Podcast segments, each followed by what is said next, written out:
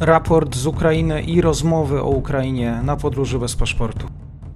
Partnerem odcinka jest Oanda, TMS Brokers, dom maklerski obecny na rynku już od ponad 20 lat. W opisie odcinka znajdziecie link do aplikacji, w której możecie otworzyć konto maklerskie i grać na giełdzie, a wcześniej potrenować na koncie demonstracyjnym. Jeżeli otworzycie konto za pośrednictwem tego linku, dostaniecie na start książkę o tematyce inwestycyjnej. Zapraszam, Mateusz.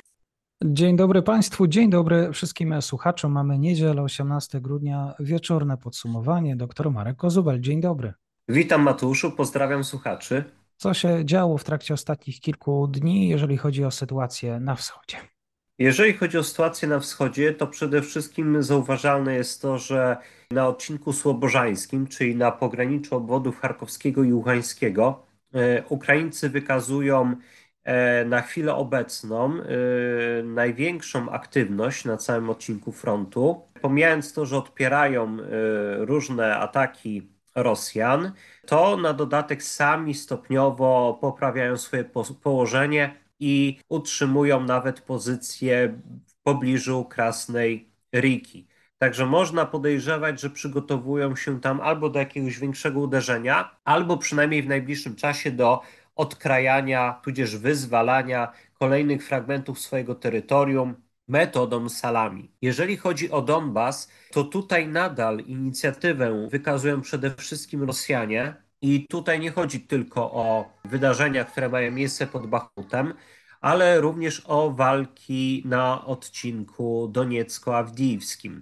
Otóż tam Rosjanie w ciągu ostatnich dób bardzo mocno naciskali na samą Awdijwkę, która po prostu wchodzi dość niewygodnie w pozycje rosyjskie, znajduje się zbyt blisko ich zdaniem miasta Donieck, także próbują Awdijwkę też zdobyć, głównie atakując ukraińskie pozycje znajdujące się na północny wschód oraz na południowy zachód od tej miejscowości, czyli nie tyle uderzają na samo miasto, ale starają się zagrozić jego otoczeniem, osaczeniem. Co ciekawe, mocno dość osłabły działania zaczepne Rosjan w rejonie Wuhledaru.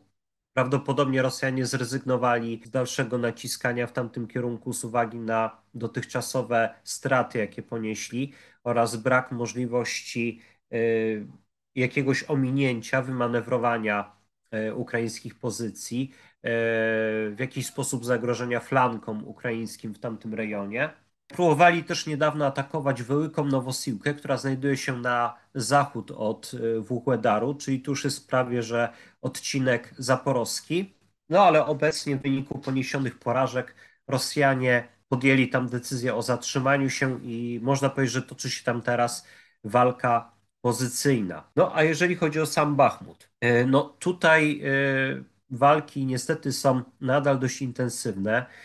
Właśnie na odcinku bachmuckim najbardziej intensywnie pracuje również rosyjska artyleria. Właśnie znowu na tamten rejon przypada największa liczba z tej średniej wystrzelonych rosyjskich pocisków. Przypomnę, że jest to około 20 000 pocisków dziennie obecnie, taka jest średnia. No i możemy powiedzieć, że w ostatnich dniach jednak połowa, a może nawet i trochę ponad połowa tych pocisków spadała na pozycje ukraińskie właśnie na odcinku bachmucko-siwerskim. Przy czym ten ogień był bardziej intensywny niestety w rejonie samego miasta.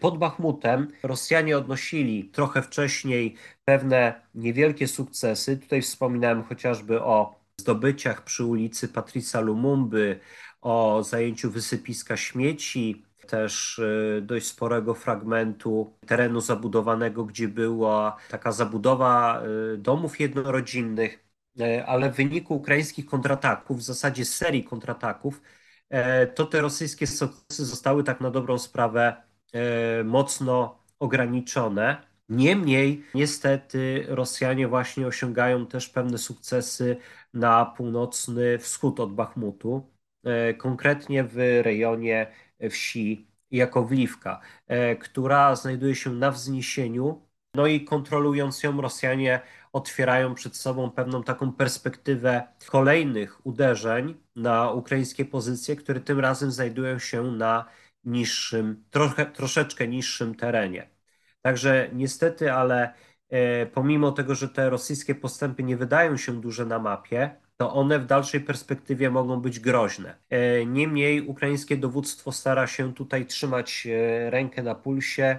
Tam, gdzie może, to dokonuje rotacji wyczerpanych wielomiesięczną walką oddziałów, umieszcza jakieś dodatkowe siły do obrony i tutaj wiemy chociażby, że załoga Bachmutu została wzmocniona oddziałami wojsk desantowo-szturmowych, czyli takich elitarnych, jeżeli chodzi o siły zbrojne Ukrainy. Konkretnie pojawiła się tam całość dwóch brygad lub chociaż ich elementy, a walcząca właśnie w rejonie Bachmutu jedna z brygad zmotoryzowanych została wycofana.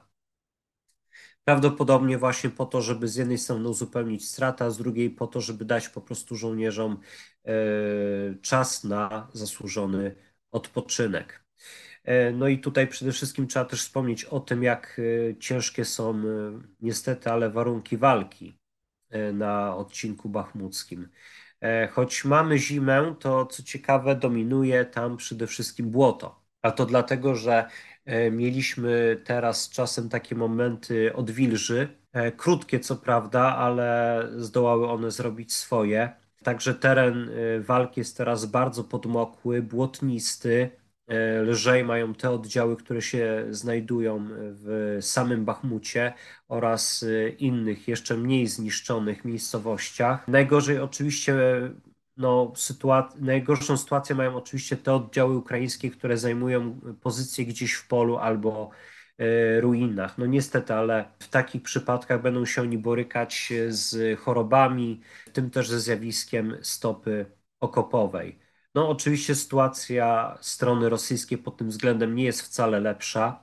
Pamiętajmy, że błoto przede wszystkim mocno doskwiera stronie atakującej, bo utrudnia wszelkie manewry. No a w przerwach między atakami rosyjscy żołnierze i najemnicy z tej kompanii wojskowej Wagner też muszą gdzieś przebywać, prawda?